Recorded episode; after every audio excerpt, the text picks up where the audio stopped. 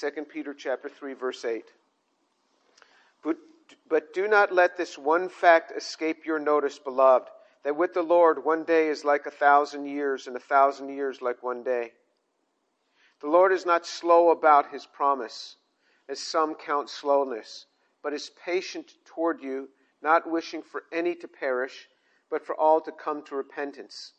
But the day of the Lord will come like a thief, in which the heavens will pass away with a roar, and the elements will be destroyed with intense heat, and the earth and its works will be burned up. Since all these things are to be destroyed in this way, what sort of people ought you to be in holy conduct and godliness? Looking for the hastening, looking for and hastening the coming of the day of God, because of which the heavens will be destroyed by burning, and the elements will melt with intense heat. But according to his promise, we are looking for new heavens and a new earth, in which righteousness dwells. Therefore, beloved, since you look for these things, be diligent to be found by him in peace, spotless and blameless. Okay, so we'll stop right there for now. So he says in, in verse 8, he says, Do not let this one fact escape your notice, beloved, that with the Lord, one day is like a thousand years, and a thousand years like one day. He says, Don't let this escape your notice. There's one fact. There's a little thing here, he says. Don't let this, this one fact, this little thing, escape your notice. It, it, it could escape your notice if you're not careful. So he, he's, he's prompting us he says, hey, this is important, and you're going to read right past this if you're not careful. You'll go right past it. He says, I want you to pay attention here. Do not let this one fact, it's like, it's like uh, uh, the professor saying, this could be on the exam. okay? This is what he's saying. He says, this is really important. Uh, do not let this one fact escape your notice. Beloved, that with the Lord, one day is like a thousand years, and a thousand years like one day. The Lord is not slow about his promise, as some count slowness, but is patient toward you, not wishing for any to perish, but for all to come to repentance. So he's saying that that um, uh, uh, that God lives outside of time. You know, for those of you who are not not science majors, you don't you don't reflect on this. You don't deal so much with this fourth dimension of time. You know, you have three dimensions, uh, uh, the x, y, and z dimensions, and you have this fourth dimension of time in a lot of your calculations. And, and once you remove yourself from that fourth dimension of time, then, then you can manipulate in ways that you couldn't when you were restricted uh, uh, uh with that. And so God lives outside of time. He lives outside of time. So imagine living outside of time. So then, what is to us the past, what is to us the present, what is to us the future becomes irrelevant. We see them all simultaneously. That is how God dwells. He sees everything simultaneously. He is living outside of time. And so, he is, in, in, in order to somehow communicate this to us, he says, uh, one day is, is like a thousand years, and a thousand years like, like one day. He's not saying it is one day. He's not saying it is the equivalent of one day, because then God would very much live within the realm of time. He wouldn't be living outside that dimension. It's just that he would have a, a, a different measure for it. Some people think that, that uh, uh, people have been around 6,000 years, 6,000 plus 300 or 400, something like that and so we're just about to end the, the, the seventh, the, this seventh of it, and from biblical t- perspective, and then the end is going to come. I mean, you can think about all you want on that, but if you look in Psalm 90, verse 4, it says something similar. For a thousand years in your sight are like yesterday when it passes by, or as a watch in the night. So a watch in the night might be three to six hours a watch in the night. So all of a sudden, we've gone from one day to three hours or six hours is, is, is like, like a, a thousand years. So if we were to have taken it literally, we wouldn't know what to take literally. Is it 24 hours? Or is it six hours? Or is it three hours? So obviously, it's not a literal, it's just saying that think about a long time. People cannot feel a thousand years. We might be able to feel a hundred because people can live sometimes about a hundred years on the extreme. But none of us really feels a thousand years. So he's just saying it's beyond your realm of feeling it now. Because here again, he's giving us a, a slightly, slightly different metaphor here. He's just saying it's beyond what you can feel. And he says, The Lord is not slow about his promise, as some count slowness, but is patient toward you, not wishing for any to perish, but for all to come to repentance. And then he says something again in verse 15. He says, And regard the patience of our Lord as salvation. Okay, so this is in the first century.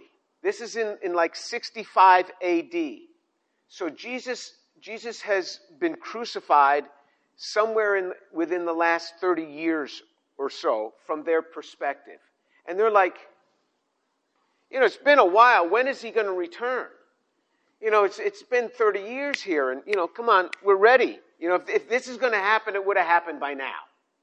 They're getting impatient for this to the point where they're saying it's not going to happen. And he says, Whoa, whoa, just back off here. You know, this could, this could be thousands of years. It could be thousands of years. And the reason he does this is because he's patient. He wants all people to come to repentance. Did you know uh, uh, uh, if, if, if, you, if you go to my YouTube channel, Dr. James Tour, and you look for the interview where I had uh, um, this interview with, with uh, uh, what was his name? Wallace. Wallace something or another. Um, any, anyway, there, there's this guy named Wallace. If you just did Dr. James Tour and Wallace, W A L L A C E, Wallace, that would come up with an interview that I had with a guy where we talked about this. He wrote this amazing book, and I'm talking about this with him in this interview. And, and you will see that Jesus came, his first coming was, was at the perfectly right time. Just perfect. It was a time when he was able to speak these things, and the disciples were able to transfer this message all over because the Romans had built roads all over the then known world and it could be, begin to transport it.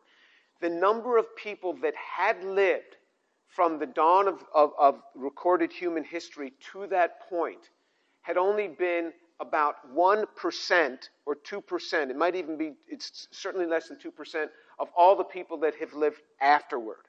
So the vast majority of people who have ever lived on earth have been able to hear this message of the gospel.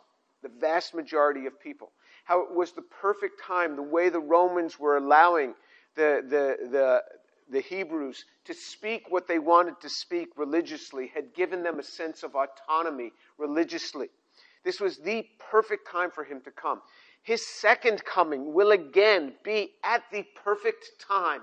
He knows exactly when that should be.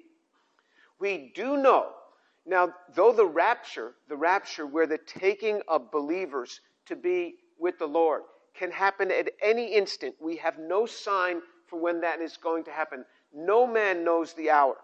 Only the Father knows. That timing can happen at any moment. Could happen before, before this lesson gets done today. The second coming of Jesus is going to happen after certain things happen. Certain things have not happened yet. So, for example, there are going to be seven years of tribulation. There are going to be seven years. We haven't hit those years of tribulation. There will be a temple on the Temple Mount in Jerusalem. There is not a temple there right now, there is a mosque there. That will not remain there. We are told in scriptures they will rebuild the temple. So we know the second coming of Jesus is not yet to come. Now, the rapture could come at any instant, but his second coming, there's certain events that have to predate this. And he's saying that when it comes, it's going to come fairly suddenly, though, and you're going to still be surprised. And so he, he, he, gives us all of these things. He says, he says he's being patient with us. He's wanting more people to get saved. And that's why he says in verse 15, and regard the patience of our Lord as salvation. Everything to him is about salvation. He wants to see souls saved. And I urge you, get that in your heart that, that, that one of the things is salvation, that we want to see people saved. We want to see people coming to the Lord. Lives change. It is an amazing thing to share the gospel with people that don't really believe, and then all of a sudden they believe, and they start taking hold, and they start walking according to the patterns of the scriptures, and lives change. I see it all the time. Lives change. Salvation is not a sham, it is real. And he says, Jesus is all about salvation. He is waiting for the second coming because he wants more people to come in and get saved. Verse 10 But the day of the Lord will come like a thief, in which the heavens will pass away with a roar, and the elements will be destroyed with intense heat, and the earth and its works will be burned up. So, this, this talking about coming as a thief is, is, is this surprise. And this surprise is used both in the Old Testament and in the New Testament, particularly in the New Testament, like a thief coming. This, this sort of imagery is used by, by Paul as well as Peter. It's used by John in, in, uh, the book of Revelation. It is used by Jesus in the Gospels, this imagery of the thief. And, and, uh, um, and this, this also the, this description of how the earth is going to be destroyed. Remember earlier on in 2 Peter chapter 3, it says, And the earth was destroyed by, by water. And we see in Genesis chapter 1, verse 2, where water covered the face of the earth. God made the heavens and the earth in verse 1, and then it was covered with water. Some people think that that was the first destruction of the earth. And then there was a Noahic flood, where there was a flood of, of, of, uh, uh, of the land, and, and, uh, um, and so that was another destruction. And he says, but next time it's going to happen by fire. Now, to, to the chemist in me, I know it's very easy to burn up the world with nuclear blasts. I mean, you just, just in, in, in, uh, in, in literally um, milliseconds, I mean, you can just fry a city. Just boom, it's just gone. Just amazing how quickly this could happen. And so I don't know if this is a description of it, but it says next time the earth is going to burn up. And we know from other portions of Scripture it may be two thirds to three fourths of the entire land mass will, will, will be engulfed in flames.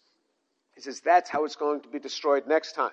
But let's look, look at a, a couple of other verses on this point. So if you look in 1 Thessalonians chapter 5, verse 1 and 2. 1 Thessalonians chapter 5, verse 1 and 2, and it says, Now as to the times and epochs, brethren, you have no need of anything to be written to you, for you yourselves know full well that the day of the Lord will come just like a thief in the night. So you see, he calls it the day of the Lord. In 2 Peter chapter 10, it says the day of the Lord. The, the, the Hebrew readers knew exactly what this meant. The day of the Lord is, is his return. The day of the Lord is going to come, and it's going to be like a thief in the night. So uh, uh, look in, in, um, in Matthew chapter 24. Jesus uses this imagery as well in, in Matthew chapter 24, verse 42. Therefore, be on the alert, for you do not know which day the Lord is coming. But be sure of this, that if the head of the house had known at what time of the night the thief was coming, he would have been on the alert and would not have allowed his house to be broken into. For this reason, you also must be ready, for the Son of Man is coming at an hour when you do not think he will. Who then is the faithful and sensible slave whom his master put in charge of his household to give them food at the proper time? Blessed is that slave whom his master finds so doing when he comes. Truly I say to you that he will put him in charge of all his possessions. So, what he's suggesting is that how we respond here on earth, how we respond here on earth will affect our futures it will affect the future. How we respond here on earth does affect our future in the kingdom of God. This is what is going to happen, and this is what he's talking about. So you see this sort of thing here. Uh, look in Revelation chapter 1. I'm, I'm sorry, Revelation chapter 3, verse 1. Revelation 3, verse 1. To the angel of the church in Sardis write, He who has the seven spirits of God and the seven stars says this I know your deeds that you have a name that you are alive, but you are dead.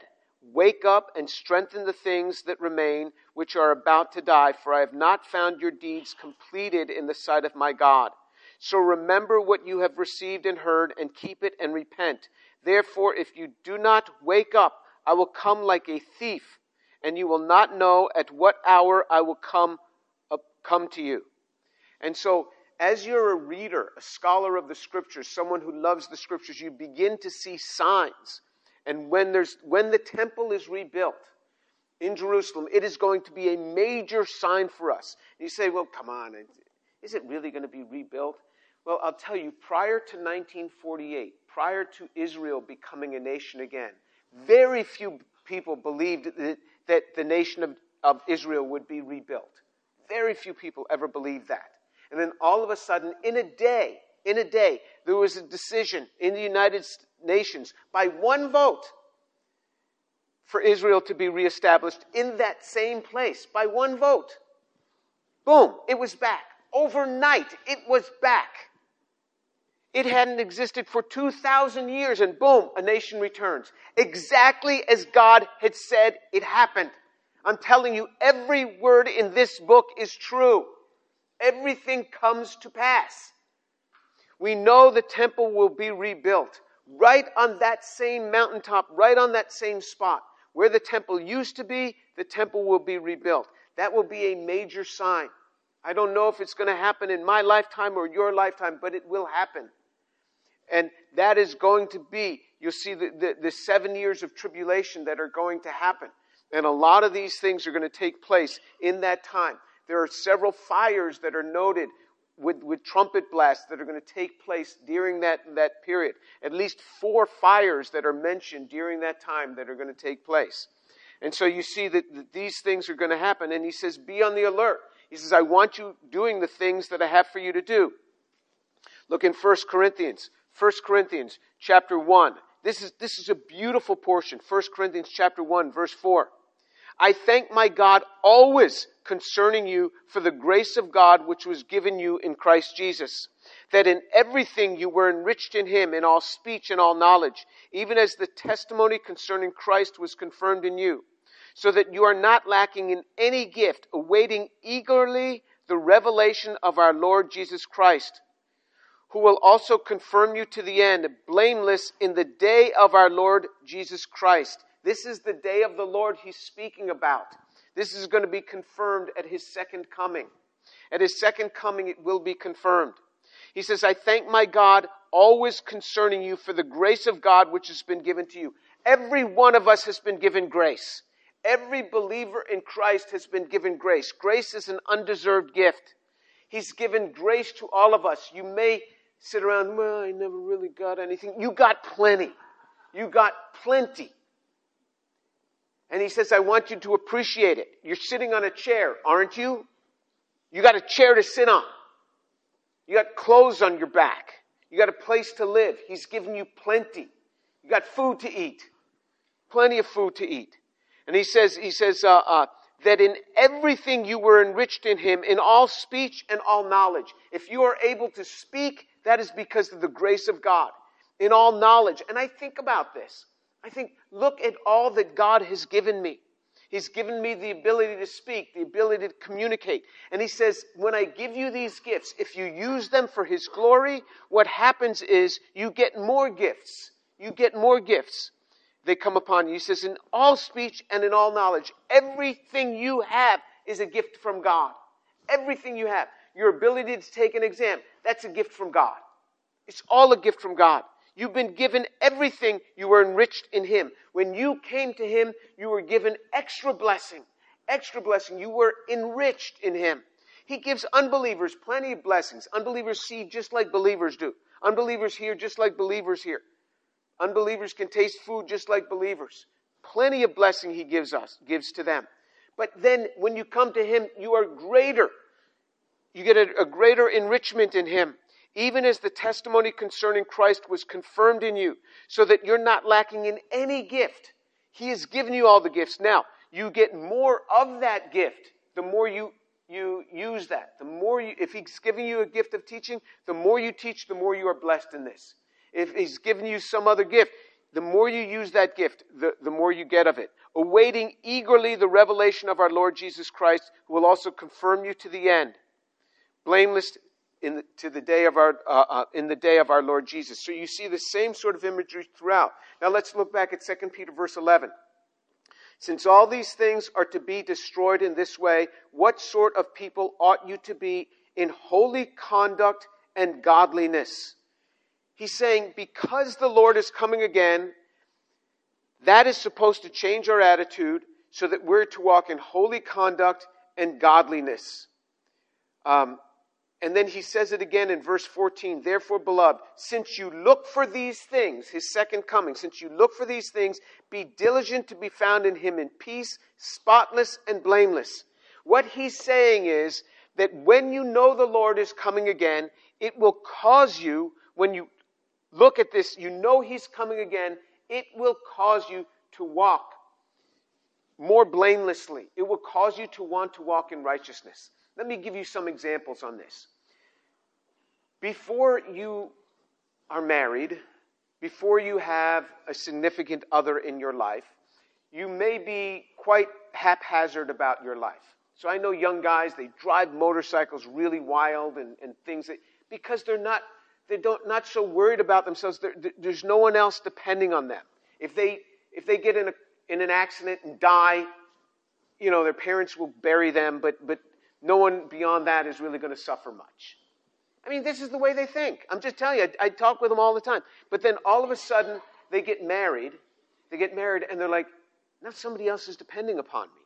So now, when, when you have somebody else in your life, you start being a little bit more careful. Now, when you have a child, your whole life will change. I'm telling you, young people you, you, they don't care what the, what the crime stats are in the city, really. Unless, unless they're, they've been mugged, they basically don't care. They're oblivious to what's happening in the city. They have no mind for what's happening in the school systems around them. They'll get an apartment anywhere without any consideration of the local schools. Why should I think about that? I'm already done with school. It doesn't bother me. When you have a child, all of a sudden you start thinking about the school systems around you. You'll start caring a lot about what's taught in school. You'll care about the, the appearance of the teacher that's going to be teaching your five year old daughter or your five year old son. You become a much better citizen of that city when you have a child because you start caring about the local government. You start caring about the crime in that city. You start caring about education in that city. When you see other things around you, it makes you start to care. What he's saying, when you realize that the Lord is coming again, that he's going to appear to you, and, and uh, remember, you are going to meet him one way or the other, you're going to meet him.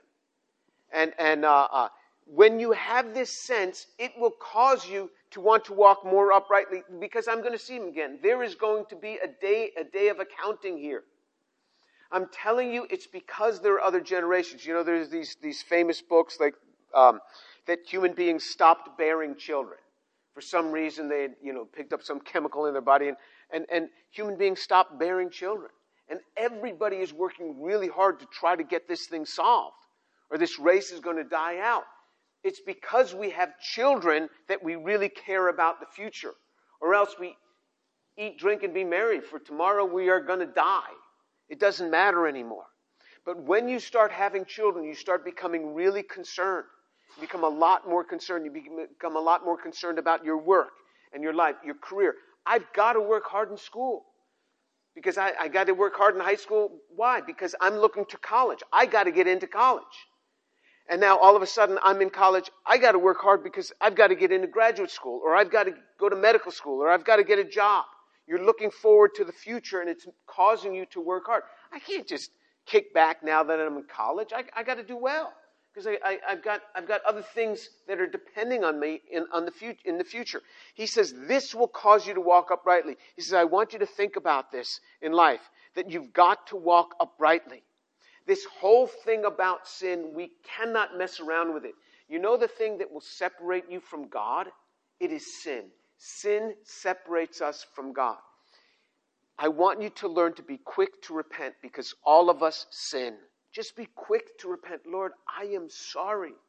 I am sorry. It seems like I do this over and over again, Lord. and I keep having to come back to you. I urge you to keep coming back to Him. Never think you are too far gone. I'm telling you over and over again. I have come back to the Lord hundreds of times for the same thing. And you think, you know, oh, come on, what are you talking about? By your age, you've learned. I, I wish that were so. All right? And, and uh, uh, learn to repent before the Lord. Learn to have this relationship. Because what happens is, as we look to the future, he says, remember, you're going, you are going to meet the Lord. And he says, I want you to walk uprightly. I want you to walk uprightly. And people see this in our lives and they are drawn. This is what draws people. Remember the Nobel Prize winner, Rick Smalley, who had recruited me here to Rice in, in 1999. He watched my family. He watched how I was with Shireen and my kids. And he had had multiple wives and multiple broken homes and, and, and, and multiple hurting children. He says, Jim, how do you do this? How, how do you do this? How, how, do you have this one wife and she loves you and you love her and your kids love you? And, and he saw this in my life. And he said, I, he said, I want to meet with you. I want to understand what is this power behind Christianity. I mean, here's this Nobel Prize, Prize winner wanting to understand the power behind Christianity. So we're sitting in the Cohen House in the faculty club eating lunch. And just as we start eating, and we're going to have this discussion, the president of the university walked up. It was Malcolm Gillis at the time, and he had his plate in his hand. He, he, that president used to just always go to the faculty club and get a plate and just walk around and sit with somebody. He says, Hey, can I join you guys? And, uh, and Rick said, Yeah, we're talking about the power behind Christianity. He says, Oh, I want to hear about that too. And so he sat there too, and I had this, the, the, you know, the president of the university, and I had the Nobel Prize winner there to hear about the power behind Christianity. People see this and they're drawn. This is the power of God. And he says, You've been given all the grace you need. You have been given. You can call upon this. He says, Let this be a marker for you in life. This will change your life. Let it be a marker for you in life to cause you to walk uprightly because there are other people now depending upon you. There's other people around you who are watching your life. I can't walk like I used to walk. When I got saved, I couldn't walk with the people that I used to walk with because bad company, the scriptures say, bad company corrupts good morals. Be not deceived. God is not mocked. Bad company corrupts good morals. If you keep running with the old crowd, I tell you, they will pull you down. They will pull you down. It says that, that you need to change your lifestyle. Your lifestyle, and that's what he's calling them to. He's calling them to a lifestyle change because the Lord is coming again. You are going to meet the Lord one way or the other. And your future, your future in the kingdom of God as a believer will be affected and directly related to how you lived here on earth. That is clear, clear pattern upon the scriptures. How we live here on earth, how we serve our Lord affects what our future will be like. And he says, don't forget, that future is coming. It may not come, you know, this, this second coming of the Lord may not be in your lifetime, but you will meet the Lord one way or the other. Let's pray. Lord, thank you so much for your word. Thank you for the word of God. I pray, Lord, your blessing upon these young people that they would take hold of this word, they take hold of the word of God, and they would see the power of God displayed in their lives. Father, do a great work there that they can see the power of God displayed in their lives. And Father, for the unbelievers here, Father, I pray that you would save a soul even today, that I would see with my own eyes a soul saved today. Let me see that for the glory of Jesus and in his name. Amen.